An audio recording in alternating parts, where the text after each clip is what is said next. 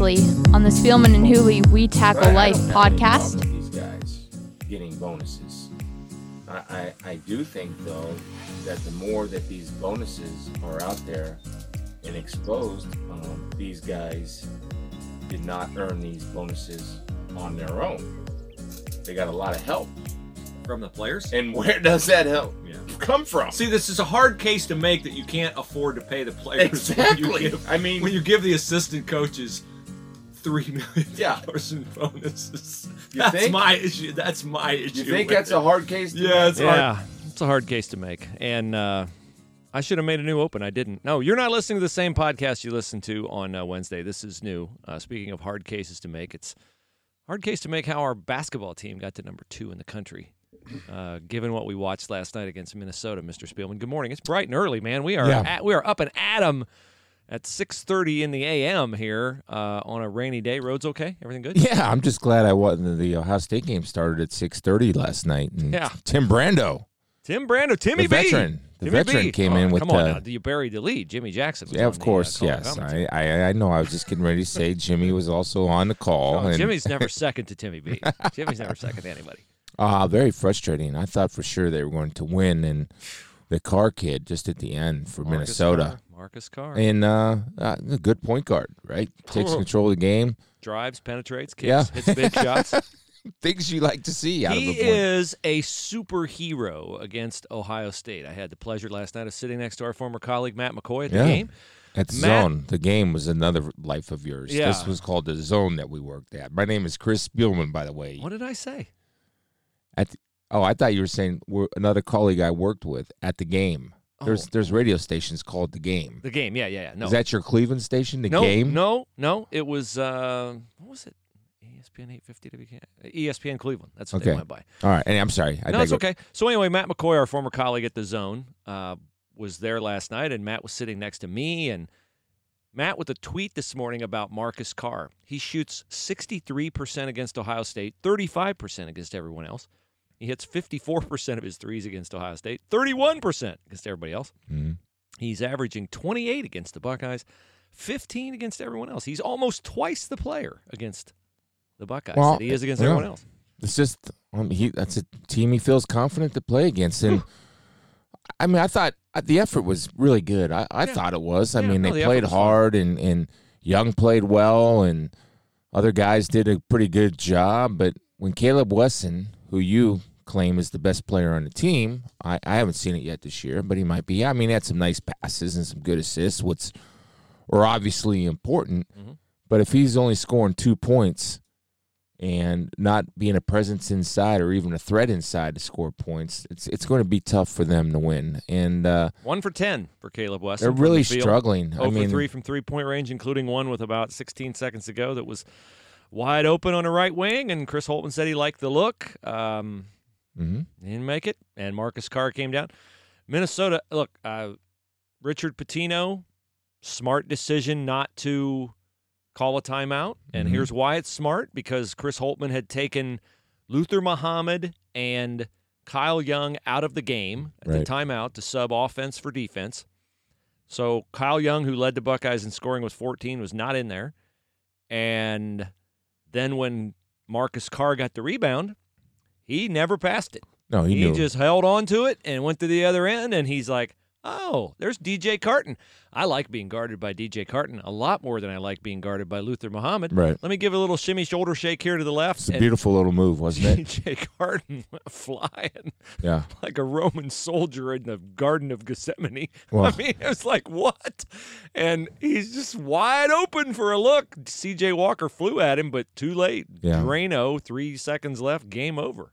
Oh, and and credit, you know, Luther Muhammad's certainly struggling offensively, but defensively, he's their best defensive player. I think he is. Yeah, that's the problem. Is they got a lot of guys who are like half reliable at this point in time. I, I reliable, reliable. I, I would say that are half skilled. Like Luther struggles offensively, he's great defensively, right? Yeah.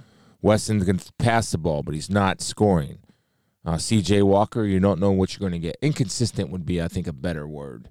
Yeah, Yeah, D- this Duane double team. Washington can hit the occasion, you know, can hit some shots, but he can turn it over like in a mind-numbing way. DJ Yeah. Carton, same thing. Can't trust him really with the ball. So a kid who we thought was going to be their point guard comes in, and now he has to play shooting guard. And you're playing small all the time because you got C.J. Walker, Duane Washington, Yeah. and DJ Carton on the floor at the same time. your biggest tough. offensive threats right now. Yeah. And I and you're right, Bruce. It is what it is. And Yep. like I said, I, I, no, I think they're an NIT team. You, Right now, well, I mean, they're like twelfth in the Big Ten. I mean, maybe even worse than that. no, they're they they got a chance to get off of it here against Northwestern on what Saturday or I Sunday. said I said in all week in my stories on SI.com that they were two and five in the Big Ten, but they've got Minnesota at home, at Northwestern, and Indiana at home. Look, you got to protect home court in the Big Ten. Everybody's winning at home in the Big Ten. Everybody. Yeah. So you got a Everybody's- yeah. chance to get to 500 in the Big Ten, and then okay, you go to Michigan, maybe you win that one. Michigan's not a great team this year, and instead now they're two and six. I- don't count anything, any win for this team automatic. Northwestern's giving people trouble at home, and um, and they see a, a, a wounded Ohio State team, right? So they Ohio Yeah. State's saying, okay, we got Northwestern to get healthy. Well, guess what? Northwestern's saying, okay, well, good, we got a great opportunity at home because we got Ohio State coming in. It's not like we have Michigan State coming in. that's like you used to say when the Browns were talking about, oh, we're going to Arizona. yeah, Arizona can't wait for you to get there either. and they showed why. Isn't that the mindset, though? Yes, of Yeah. course. So, I mean, uh, here's Chris Holtmann, and just listen to what he says about his basketball team's capabilities. This is a searing assessment for a team that was at one point in the season ranked number two in the country. I think we, I think in some ways we took, uh, we took a step forward in some, some areas. We just, right now, we're just not good enough in enough areas, um, uh, to win in this league. Um, we're just, we're just not. But I thought, I thought our guys competed, battled, played hard. Um, were locked in, had a few errors that, that happened, um, that kind of get you in this league. Um, but, uh, we, we've got to find a way to. Is that you to typing answer the in the bell background? late, um, Yeah. In situations. Not good enough in enough areas true. to win in this league. I know it's true. yeah. It's just like, whoa. That's startling of a team that housed Villanova in North Carolina and beat Kentucky. And Carolina's not what Carolina's always been, but you know what? Ohio State's not what it was five weeks ago. No. It's like. So Man. it's his job to turn it around. He gets Yeah, paid is. gets paid a lot of money Yeah, to turn it around, and there's got to be accountability. And, and and I I get coaches frustration, but he understands what the standard is and what the stakes are, Yeah, and he's got to get it going. I mean, it's it's up to him. And you get one year like this. Now, there's plenty of time to turn around, and we know, of course, Yep. the beautiful thing about basketball. There's three different seasons, right? There's a regular season, there's a conference tournament, and uh, although it's unlikely, and I hope I'm wrong, I very well could be wrong. Uh, there's an NCAA tournament, but I, I don't. They got work do- to do. I mean, I mean, Look, they, if they get to around 500 in the Big Ten, they're going to get in. It's the best, deep. It's the deepest basketball. that's a very in the good country. conference. So if they can get to uh, nine and uh, eleven in the conference, um, maybe even boy eight and twelve looks bad, but they got a strong non-conference thing. They'd probably get in. Um, Wouldn't you think they'd have to go a little bit in the tournament? What if they got bumped in the first round of the no, I wouldn't be good. I wouldn't. I wouldn't. because you know you're looking at it. They might. I mean, I wouldn't advise no, that. hey, it's okay, boys. You can lay down on the Yeah, tournament. no, no, no, no, no, no. Uh, I, I keep waiting for them to get hot. Yeah, And now it's like, here you can't. I mean, if, let's just say if you win the Wisconsin game and the Minnesota game at home, you're four and four in the Big Ten, and you're like, okay, boy, we'd like to be better, but eh, we're four and four, and we're in the same boat as everybody. We're not winning on the road. All right, everybody's not. Michigan State last night didn't win on the road at Indiana. It happens. Don't, don't, don't, don't even bring up. they're Indiana. back. The tradition, the time honored code, Yeah. the candy stripes. What do you? I mean, if they're they, back. If they sweep Ohio State this year, Just just people, it's just a basketball game, Bruce. Let it go. People are out just to torture So you. So my buddy the other day, he's in Vegas, and uh, and he doesn't like going to Vegas. Uh, good Christian guy, and and me and another buddy from church are trying to you know lift him up and text him, and and my one friend uh, sends a uh, link to a thing you can do in Vegas where you go and you you run a tank, a, a military tank. You get to drive the tank and you get to drive it over a car, Yes. crush a car. You'd love to do that, wouldn't you? And he said, "Would you like to do that?" And I said, "Only if the car was cream and crimson and had IU painted on it." so uh, yeah, All so right. we'll see. But uh, yeah, it's not good, not good. The highlight of last night's uh, affair was uh, halftime. Ryan Day and many of the Ohio State football Buckeyes at midcourt. Here's Ryan Day talking about the Fiesta Bowl. And again, I want to thank everybody for coming out to Arizona. That game out there in Arizona didn't sit well with any of us. Just want everybody to know in this room right here. That game did not sit well with us. And you have my word, we're not going to forget about that game. And our guys have already been working hard, working hard with Coach Mick, and we're going to do everything we can to keep that game in the back of our minds. So next year, we come back even stronger. Go Bucks! Next year they can come back even stronger. What? And What? He loaded. said it didn't sit well. Didn't It's- sit well. It's never going to sit well. Didn't or- sit well. He didn't say that. He didn't say I the. said he that. didn't say the urban. You know, this will never happen, happen. again. Uh, I'm not used to this. Not going to get used to this. Never happen again. There, there wasn't anybody getting walking papers off No, the air before no. they got off the airplane. Nobody oh, by got, the way, uh, here, here's your here's your bonus, and here's the number for two men in a truck. you got to give it to Urban though, man. That-. I mean, seriously, dude. Nothing wrong with that, man. Nothing wrong with that. Got a job to do. You better do it. Uh, So yeah, uh, that's uh, I, I like that. I think you know thing about Ryan, I've been pretty impressed with his uh, leadership um, and his uh, awareness of what his team needs. I don't think it's a thing where they're going to wallow in their failure. I think it's a thing where they're going to use it to drive them. And hey, they got a good team coming back, man. I mean, they're uh, my questions are the my questions are the secondary, just because three new guys and changing coordinator. You can't ever, you know, ignore that. I don't know that it's a problem, but you just can't ignore it. If you're looking like what could go wrong, well, yeah, changing coordinator. Um, it's it's plug and play. I would think, Yeah. particularly in the league they're in, it's not like they're in the Big Ten basketball where No, everybody's I- good. No, but in Their there, chief rival's a train wreck. Here's the thing: it's a, the the difference in mentality. And I was watching the teams last night, and I agree with Coach uh, Holtmann that the focus was there. I mean, I thought I thought everybody was was given everything they have, right? Eh, but the difference in mentality between the football team and the basketball team, and this night just because of the nature of the sport, right? When Ohio State football plays, there is such a sense of urgency and there's a such a high level of performance that we see week in and week out. And the reason is and again i think it's also the the nature of the sport if you're not you're out. Because you have another guy that's coming in that's ready to play. Yep. and there's no threat i guess to anybody on that floor. Okay i'm going to suspend duane washington and luther muhammad and there was no threat to, for uh, for those guys to be replaced long term. No. I mean, so there's almost like you talked about how some people would say that Urban operated with a a culture of fear. I I call that a culture of healthy competition. Yeah, a culture of accountability. Yeah. yeah. And, if you're not playing, you're done. well, and you know, it, it extended to the coaches too. Ed Warinner, Tim Beck. Now getting Yeah. the job done. Boo bye. Yeah, I mean, and that's, but it, you know, the other thing with that is when you come to Ohio State, whether it's you're working for Ryan Day or Urban Meyer, uh, or you're playing for whatever coaches, Bill Davis, you can throw into that list too. By the way, Yep. Um, I I think for for me, you understand what you're coming into, and you know the rules that you sign up to play by, and they they are coached hard. They're they're relentless in the competition that they create throughout that building. And, you know, Urban was talking about one of his big thing was creating competition 24 7, uh, 365 days a year. You know, I don't know if that's the case in basketball, and I don't know if you can do that in basketball because you just don't have enough enough guys. But there's kind of a little bit of a tease. I know you want to get to the coaching thing here. Yeah, we'll get to it. Uh, Yeah, I just, uh, I, but I just wanted to that that's how at that level, how coaching is uh, one philosophy, I guess, of coaching Mhm. that has proven to work.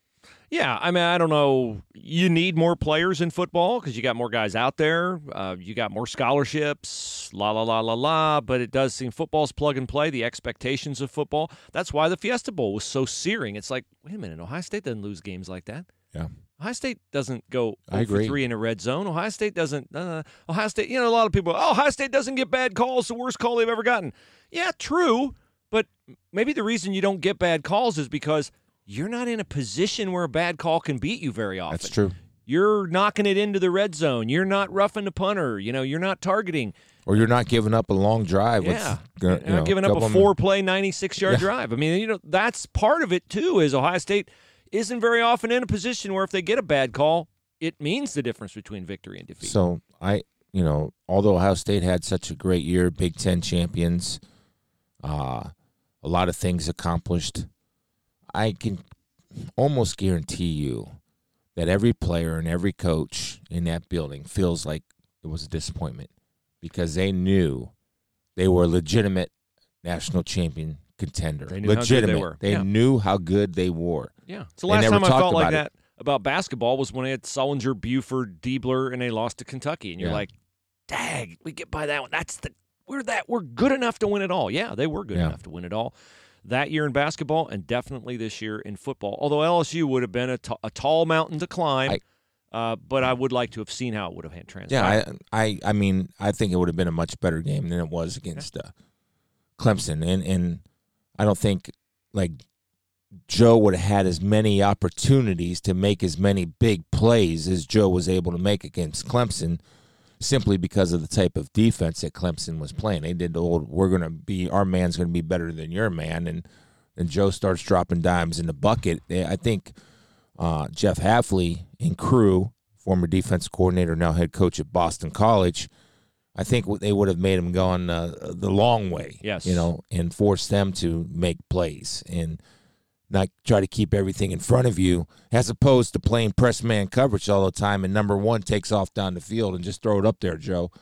And Joe would have had more yards and more touchdowns if LSU receivers didn't drop the ball. Yeah. He's something else, man. Draft him, Bengals. Draft him. Don't even think about it. You asked. Uh, it's interesting. I see on your little rundown there which OSU player is going to be the NFL best player. Best in- player in the NFL out of this coming class. up. Uh, KJ Hill would not have been on our list until his week at the Senior Bowl, where yesterday he was voted best wide receiver on the North by the DBs he's been going against in practice. That's he's a, been lighting it up. uh, that's a credit to KJ and you know another guy that shined down at the Senior Bowl. I believe last year was Terry McLaurin. Yes. and and KJ is has been reliable. He's smart. He's been well coached uh, at his whole career at Ohio State. And the most impressive thing, if anybody follows Twitter or follows these type of things for a living, like Bruce and I do, you can see the one-handed catches that he's making and and the uh, the ability to run routes and he's such a tough cover. And KJ Hill is the epitome of what they call a slot receiver a very difficult matchup for for safeties and linebackers, and we see everybody, including in college, take advantage of that position. So those guys are coveted. They're hard to find, and the good thing is usually they don't cost you a lot of money. They're not a Julio Jones or an Odell Beckham or Landry or that type of guy. He's probably going to be It's a there. specialized position. He's probably going to be there in the third round, like Terry McLaurin was there in the third round, like Mike Thomas was there in the second round, and some of this just hit me like some of the the hidden potential of Ohio State football players as NFL players because there's so much depth. I mean, you got to share time at wide receiver. You know, I can't tell you with certainty that Austin Mack won't be a star in the NFL because he had to share so much time here. KJ Hill had to share so much time here. Did anybody think Mike Benjamin Thomas? Victor. Ben, anybody think Mike Thomas would catch as many more No. passes than anybody in NFL? Why? Because he was well, he's got Evan Spencer and he's got this guy and he's got that guy, and they're all good enough to play, and so you play them, and they don't get the run that they get. I mean, if one of those guys was at Wisconsin, they'd be throwing it to him all the time. Yeah. I never thought, and I was completely wrong on Mike Thomas. I thought he'd be a, a good, solid, dependable wide receiver in the National Football League. I didn't know he would turn into a top three guy. I was completely wrong on Mike Thomas, and good for him. I'm glad when I'm wrong like that, I'm happy I'm wrong Yep. because I want everybody to succeed. I want everybody to have great success. And it's interesting. Um, I had a chance to really watch Terry McLaurin because I did the Redskins at the end of the year because we got stuck in that NFC East Mhm. because of the playoff battle for the Eagles and how bad it was, uh, or how the teams were fighting down there till the end. And I watched Terry McLaurin in practice, and Bruce, his practice habits are off the charts. And Terry McLaurin's success only helps KJ Hill. Yeah. It only helps KJ Hill. And from all, I, I don't know KJ, but I'm assuming he's like everybody else. Everything I hear about him is that he's a great kid and Yeah, a good, strong, worker. solid Yeah. guy. Yeah, absolutely. And so it's, it's I'm I'm really happy for him and that he's had a strong Senior Bowl, and good for KJ because uh, uh, he solidified his opportunity for a future in the NFL by his performance down at the Senior Bowl. Well, there's 31 teams asking themselves now, why don't we pick Mike Thomas? The Browns picked Corey Coleman, 15th that year, first wide receiver off the board. Out of Baylor. Mike Thomas went in the second round to the Saints. I think he was the fifth or sixth wide receiver taken. So, okay, so they, well, we missed on that. Whoa, wait a second now. There's Terry McLaurin. How do we miss on him? At that point in time, you start to go, maybe there's a little something about these Ohio State wide receivers and the way they're coached and the way they adapt and the way they're ready for the NFL that we better pay attention to. So I think it definitely helps KJ Hill. And, And you know Austin the other thing they and Victor. You know the other thing they don't have that a lot of these guys have just by nature. Again, I'm going back to the nature of the sport or the nature of the position. Is what's the most diva-like position in football? Wide We, receiver. we see it's wide receiver, Yes, right? Well, these guys, and this is a credit to uh, this this current crop, right? It's a credit to to Brian Hartline, to, to Zach Smith, to Urban Meyer, to uh, Tom Herman, to anybody else that's Yeah, had Kevin an- Wilson. Kevin Wilson that's had an impact on these guys and coaching them. They are team guys, all of them, and it just to me, it's such a rare group that this Ohio State wide receiver combination has been. Did the very first game? I don't know if you remember this tweet. I sent out a tweet after the very first game, and I said it's almost unfair at the, the wide remember receivers Yeah. against college defensive backs with the amount of depth and talent Mhm. that they have at this position. It, it- and I, I'm just excited for these guys. You know, I I this is the most miserable time of year for me. First of all, it's the championship game. Championship Sunday was last Sunday, and I'm just angry and ticked off and just uh, uh, green with envy, which maybe spiritually I can address. Then it's the Super Bowl. Then that's even worse. I hate it. I hate everything about it. I hate watching it. I hate the party. I hate the food Because because I didn't play in it, and I hate it. And it and I can't let it go. It's a sickness. It's an obsession. It's something that I watch ID Discovery a lot. You know, they have all these names like Evil beside me or something, or Evil lives inside. That's it. It's just so depressing for me. But what I do get excited about is the combine and is the draft because I know that these guys are going to have a chance that I had and Mhm. that they're in a- a chance to live a dream. So I know how excited these guys are, and I'm just as excited for them. And I love it when Ohio State guys are able to do things down at the Senior Bowl, and- and it's a credit to everybody involved, including the coaches and, and the head coach and the whole system that they have going on over there in Buckeye Land. Um, I wanted to ask you about with the retirement of Eli Manning today. Yes. Uh, here's a here's an interesting stat. Peyton and Eli Manning are the only quarterbacks drafted number one since 1990 to win a Super Bowl. wow. A lot of quarterbacks taken at the top. A lot of guys who are Number one overall. miss. Number one overall. Yes. Only four quarterbacks taken since 1980 have won Super Bowls. That is 40 years. hmm Four in 40 years. Do the math. One a decade. Right. So uh, the other two are John Elway and Troy Aikman. I know you played against Troy. Did you play against Elway? Um, I might have. I think one one time I played against Okay. him. Yeah. One or two times I might have played against him. Yeah, because Elway I think left in '97. Yeah. All of them, uh, all four of those guys won two or more.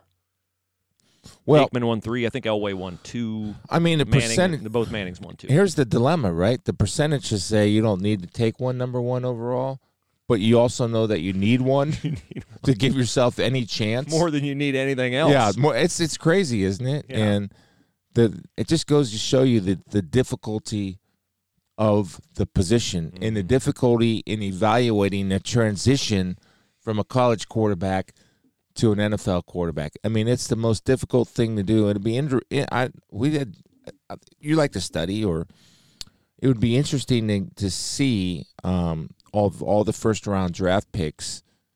You know what the regular season record is. Another interesting thing in regards to Eli Manning, and I believe I said it on our podcast. Eli Manning's overall record, Bruce, is 117 and 117.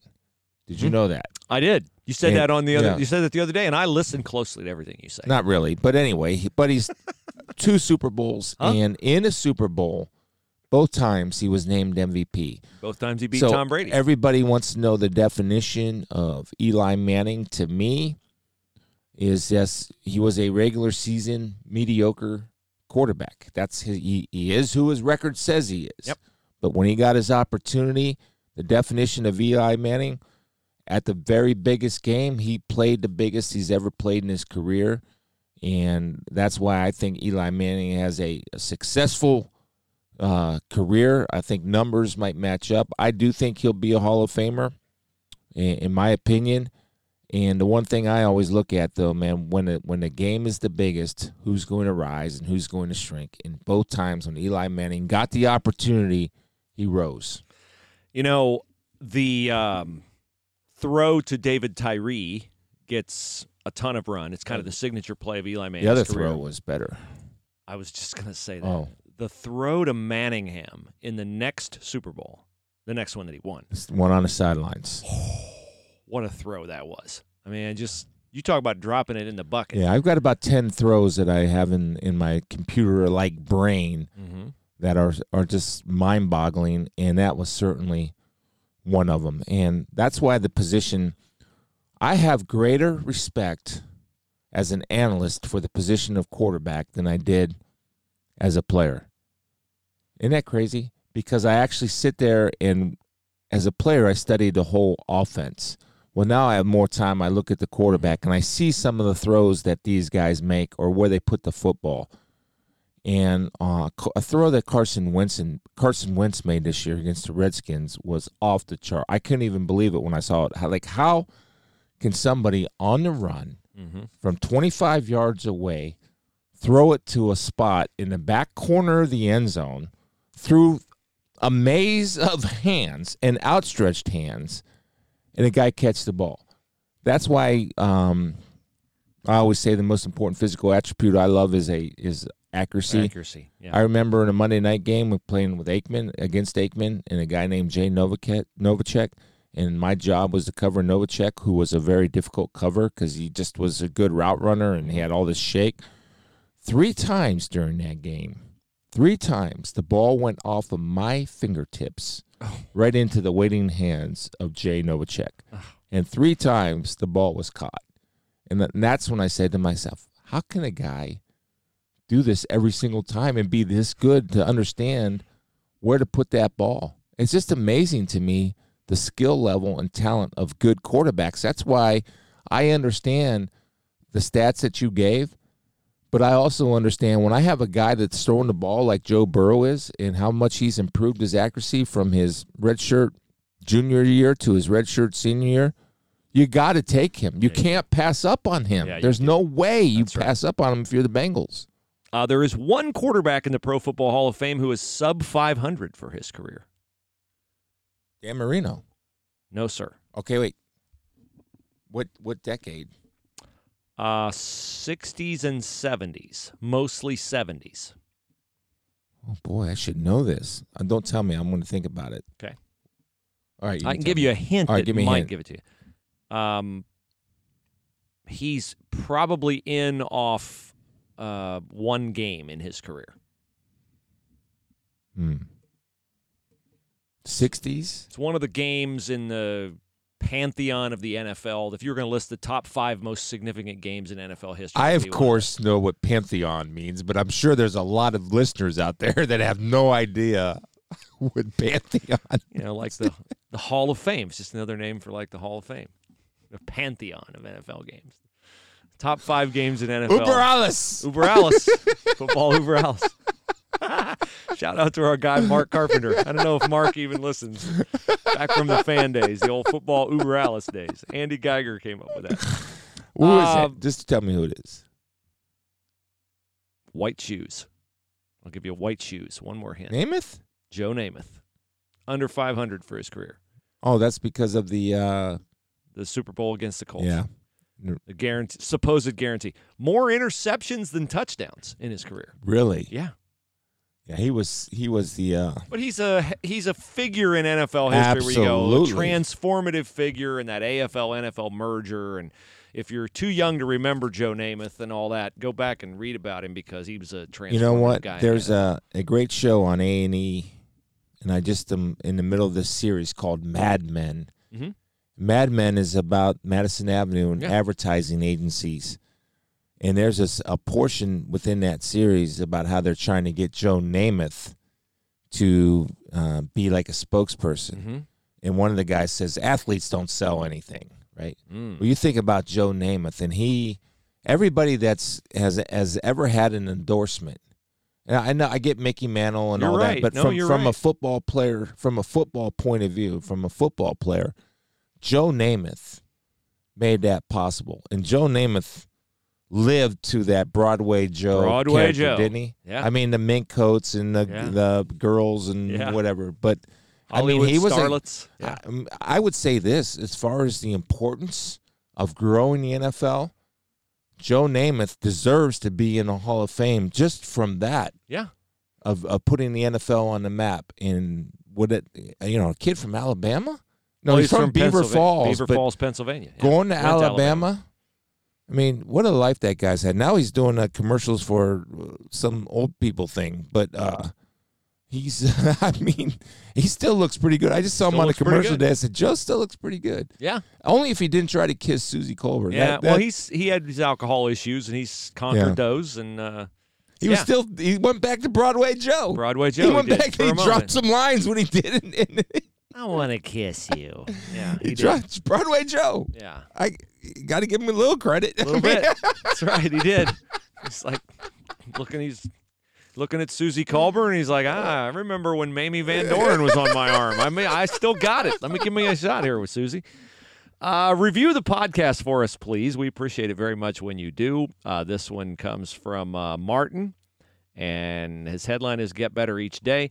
He says, "This has replaced my favorite podcasts. Bruce and Chris are great. Sports media long ago became the place for contrived arguments, drama, I don't care if one of the Kardashians is dating an ex boyfriend of some real housewives bimbo. And talking heads trying too hard to be funny. You guys are actually funny and know sports. Imagine that. You're both rare breeds in Columbus. OSU fans who are balanced in your coverage of the Buckeyes. There's a lot of over the top Buckeye homers in the media here. Uh, one request some Blue Jackets talk. I don't know, man. I don't want to get over my skis on the Blue Jackets. So we'll try, Martin. But um, Jackets are on a hot streak.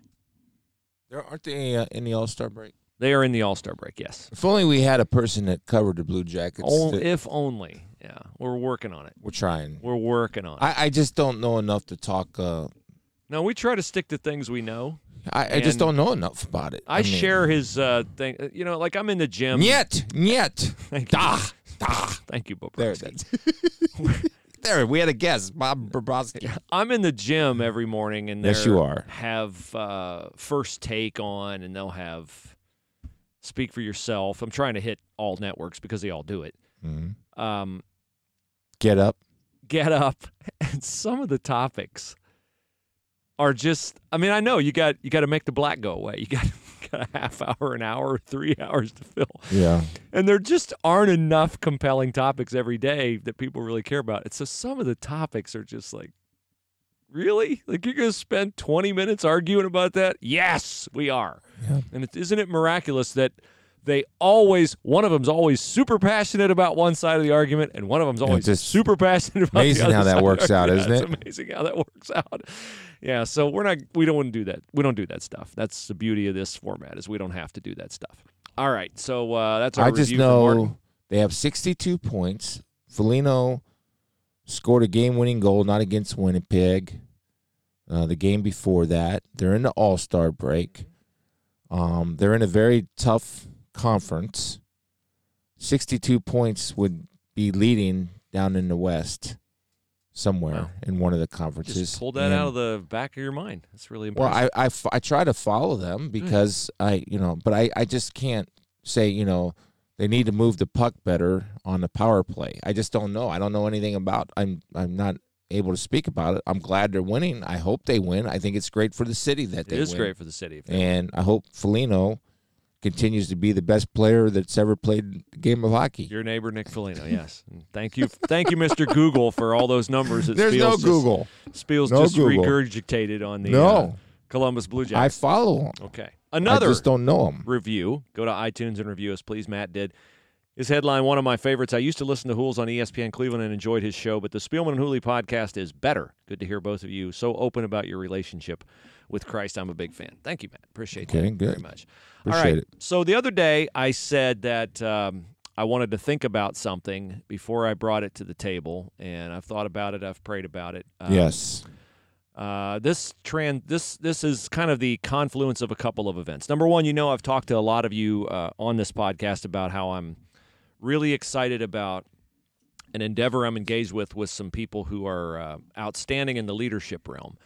Uh, we are designing a uh, program to bring proven leadership tools that have helped many, many companies become profitable um, to apply those to the sports realm, to incorporate character development into young people, to help coaches deal with all the issues that they have parental issues, player to player relationships, coach to assistant relationships, all that stuff. So that's part of it. Then I happened upon a story the other day online uh, written by an athlete entitled The Coach That Killed My Passion.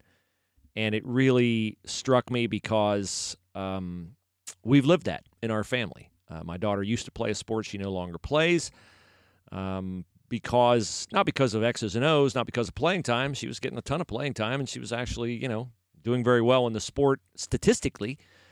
But the the passion for the sport evaporated and it was heartbreaking because she and her friends had a such an awesome experience for 3 years. They got into a different level, they got different coaches which it just went south from there.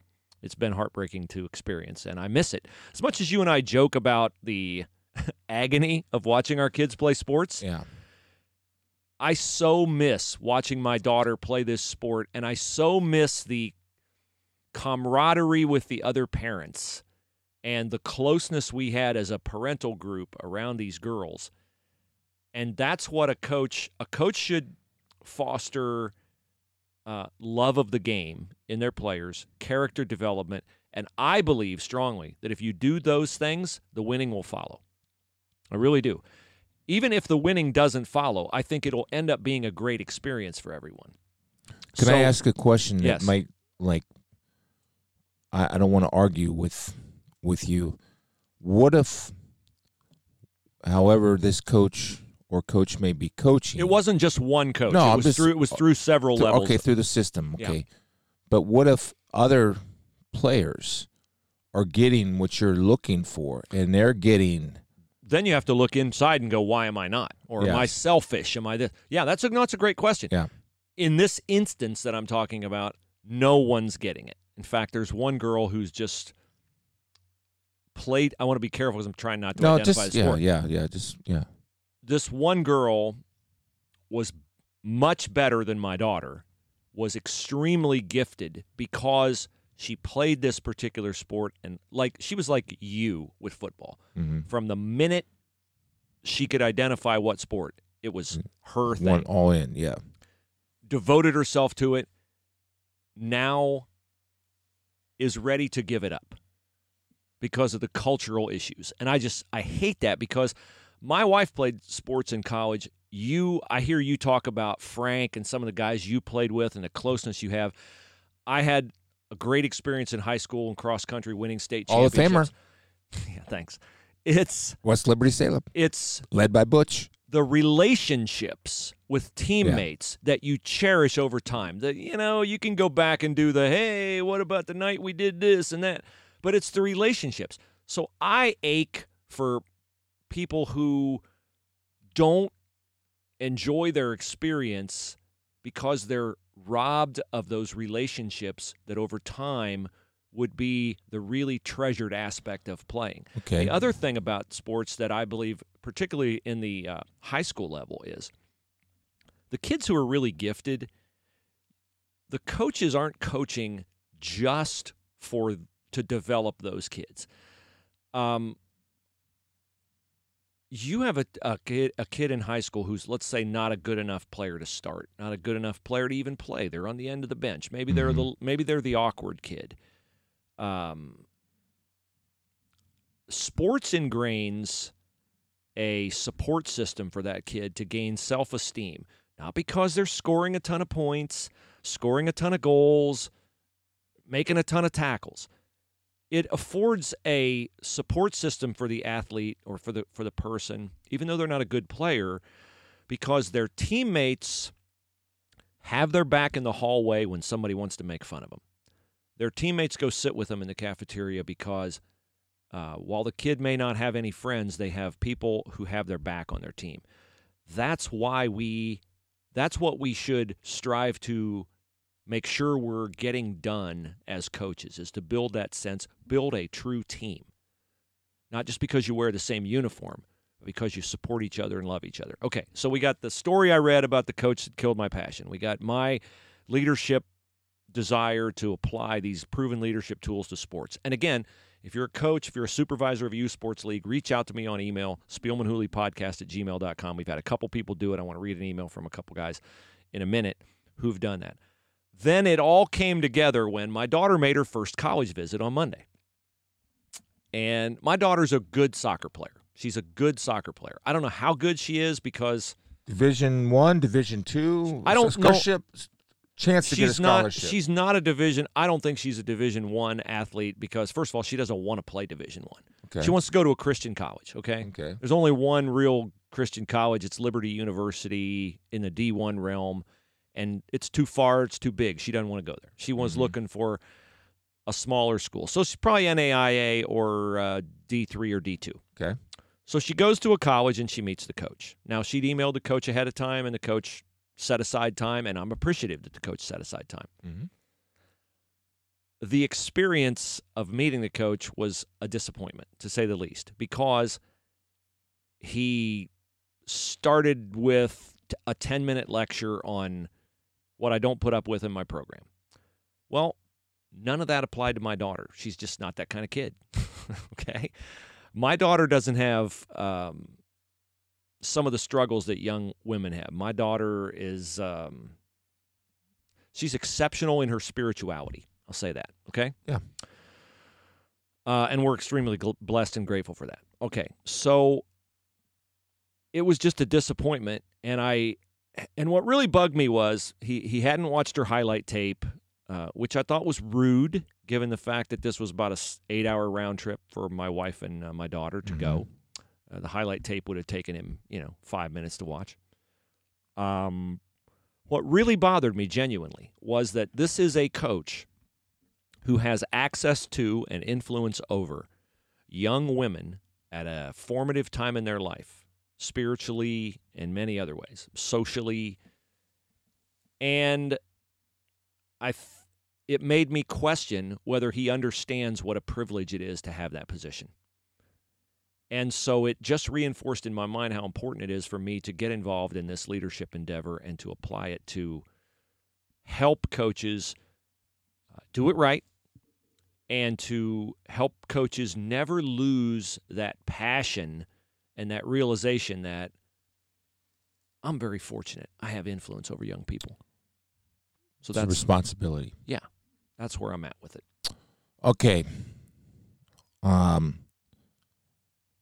Couple things on that because I do have experience with that. Um, I, I look at, at the coach's responsibility. One, growing up with a coach. First of all, d- depends on coaches need to understand a responsibility that they have with the type of players that they're coaching. My father coached in an inner city school.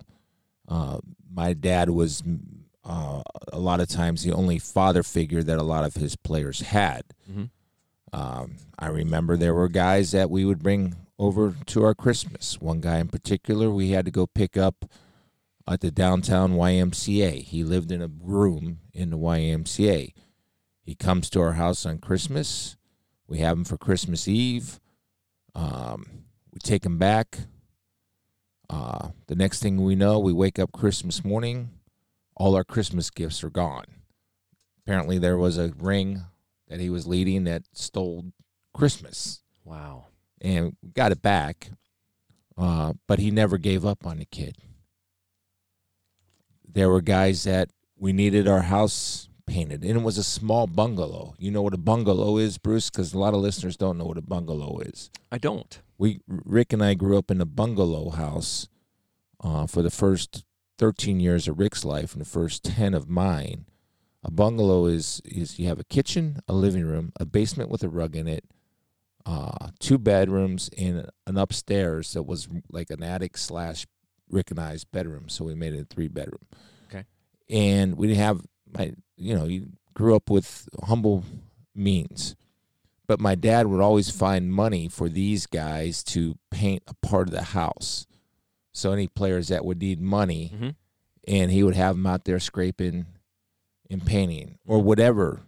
So he identified whatever their needs were, not only as now on the field, he was as hard as anybody, dude. I mean, you think of a 70s football coach, that's what he was. But they all respected him because they knew that he cared. So I think the responsibility of getting what the most uh, out of your player as a person and as a player is you show that you really care about them, what they're doing in the classroom, what they're doing uh, socially, and that you're completely aware of them and that you invest in them. If you personally invest in them uh, beyond the sport, then I do think uh, you can you can have that natural leadership thing that you're preaching and trying to take into schools. I think that can come a lot easier for these coaches to be able to be the influence that they need to be. Uh, that's been my experience. Uh, I think with watching young coaches now, uh, my daughter's boyfriend's a middle school coach. Uh, I watch him coach, and he invests in these kids. He invests in their schools. He talks to their parents Awesome. he says, you know, this is what I think. Now, you know, you also need parents' cooperation. Sometimes do. that's not available in certain areas, in certain situations. Not everybody has the good fortune of living where you do or living where I do. Mhm. And not everybody's playing by the same sets of rules. So that's why I think, and from my dad's experience and my experience growing up in an inner city program and watching this from a very young age, the amount of investment into that person beyond the player and into the person is a big uh, uh, advantage as far as maybe affecting that person in a positive way beyond the court, beyond the field, beyond whatever.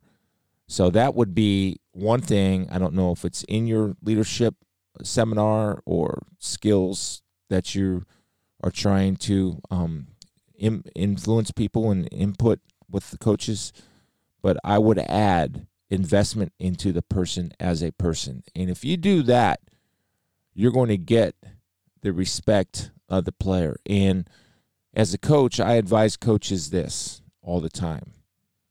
And I, I think it applies to a lot. And you've heard me say it in speeches, and you've heard me apply it to my own life. What you give will grow, and what you keep, you lose. So if you give your time, your effort, your energy, your attention to your players, that will grow and spread and prosper. But if you keep all of that stuff or only reserve it for a certain few, it will dry and die amongst the other players.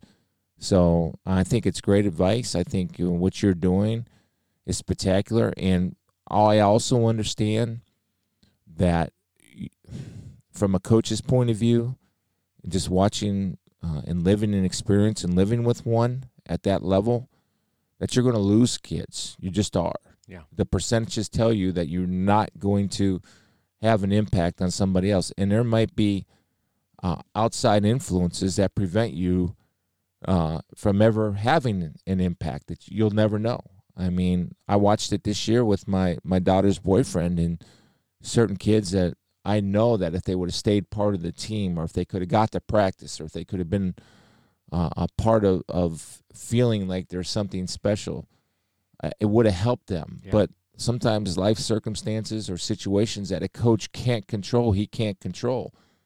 And but you keep going and get the next one. It, it's really get the next one, and hopefully you can influence the next one in a positive, spiritual, mental, physical way.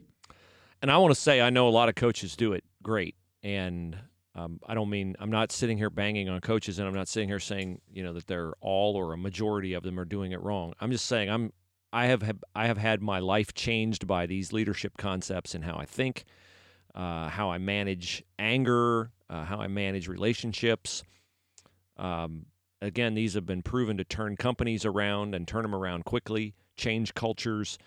Uh, we can give you the tools to manage like internal team gossip, parental relationships, all kinds of things. And um, you know, and I've been, I feel like God's prepared me Yeah. with the experiences and exposure I've had to great coaches. Um, NCAA basketball over the years, NCAA football, covering bowl games, lots of professional sports. That I think you know I can, I can tailor them to this and uh, you know keep people's attention and help them understand. So uh, that's what we're trying to do. And um, Can I add one more thing real Yeah, quick? please. On um I advise people to take my approach as I took as a player and be very honest with yourself. What are the things that you do really well?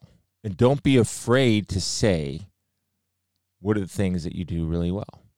What are the things that you stink or are not very good at? And don't be afraid to say that. And then continue to work on the things that you do very well, but continue to identify and work on the things you, you do poorly.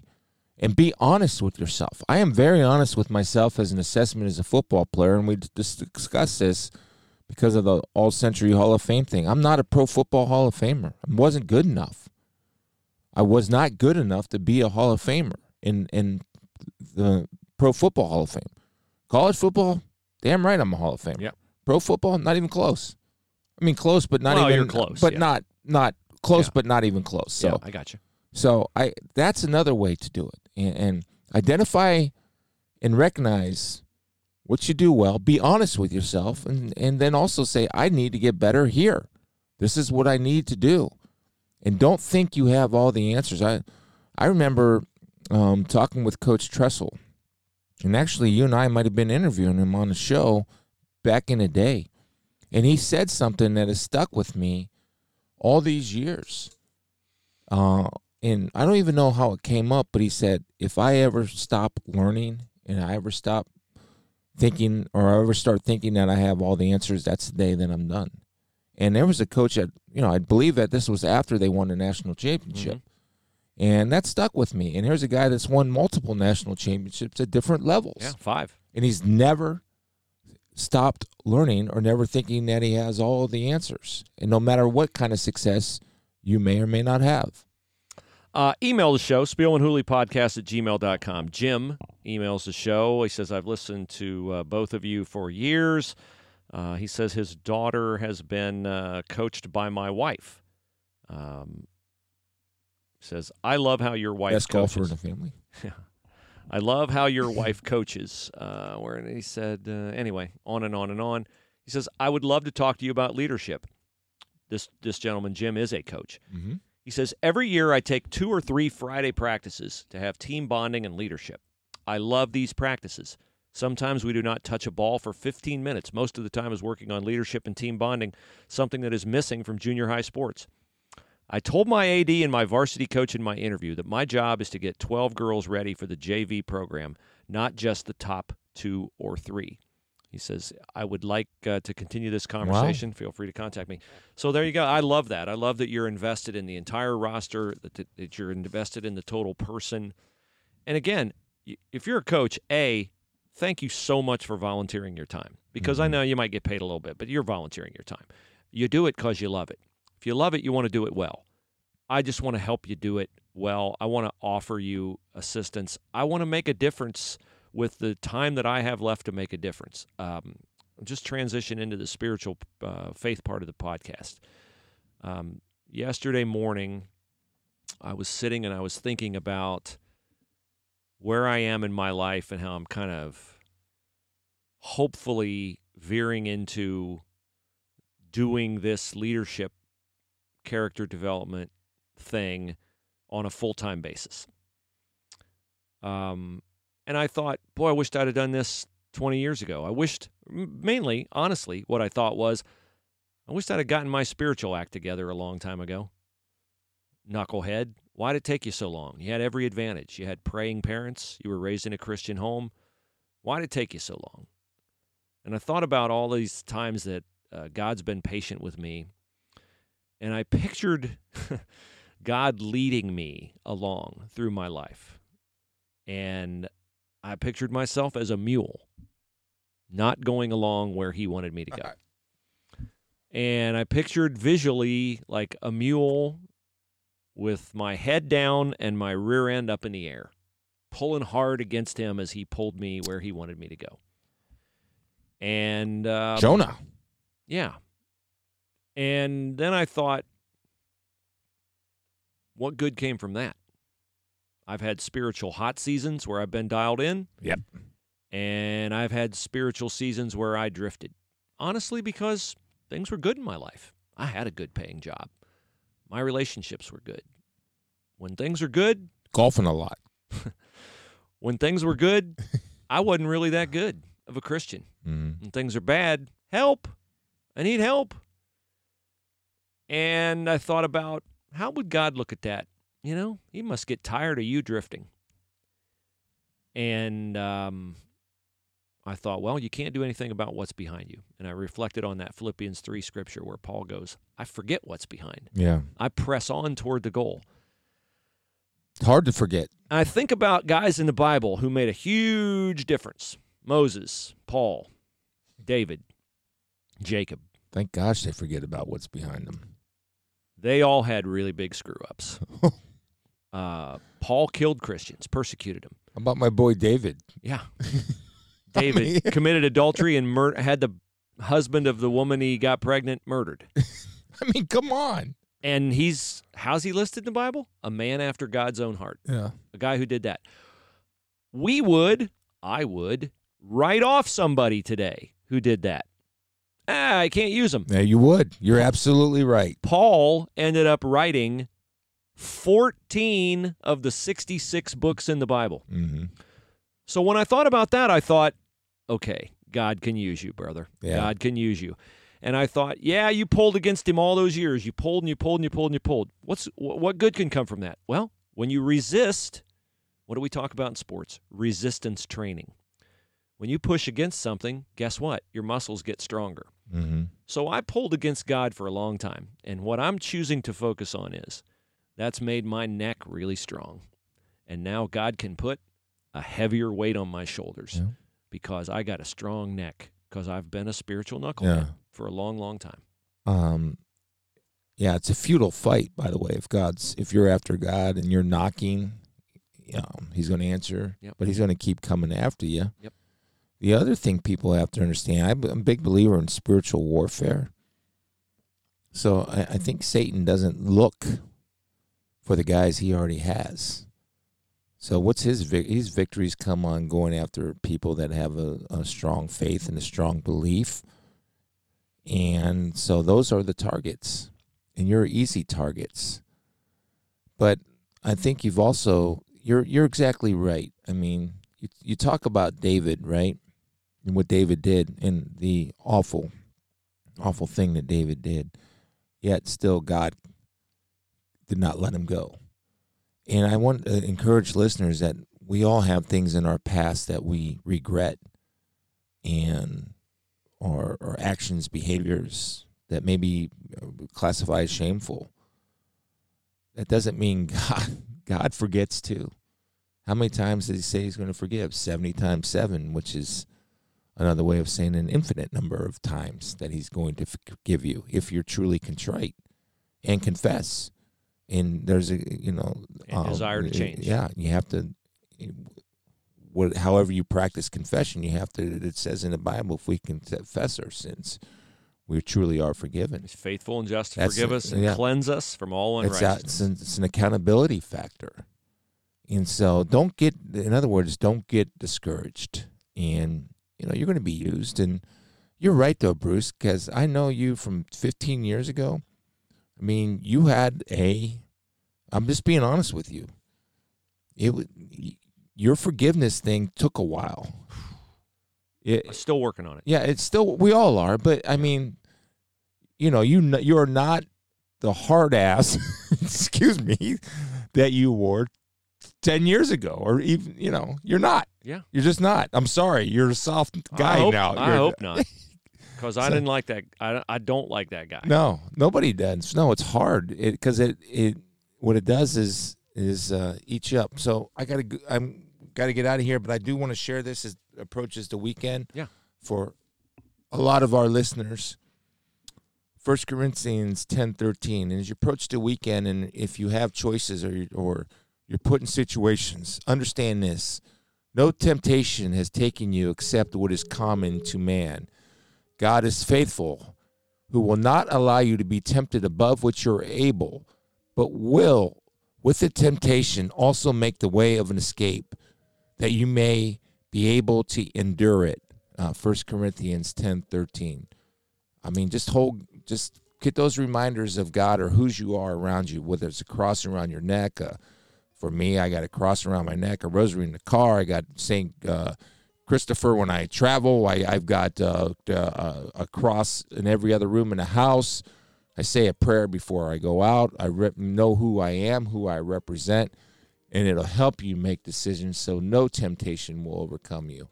And so I'm just encouraging you, don't let any temptations get you this weekend, one day at a time. It's one of the great promises uh, that believers in Christ and those who've adopted Him um, can count on. Because when you do that, uh, you have the Holy Spirit, the Yeah. power that raised Him from the dead. You have the Holy Spirit inside of you. And I know all those outward signs are reminders to And you. And hold each thought captive Yeah. to Christ, which is another Bible verse. the power is not in the cross around your neck. The No. power is in the truth of the cross in your that heart. the cross around my neck is to look to the power that is Yeah. there yeah, the absolutely. Holy Spirit. There you go. Friday podcast in the books. Patronize our friend Trevor Stover at Stover Farms Custom Meats, 4000 Presidential Parkway. Get your steaks, get your chops, get your chicken, get your pork, and we will talk to you again on Monday.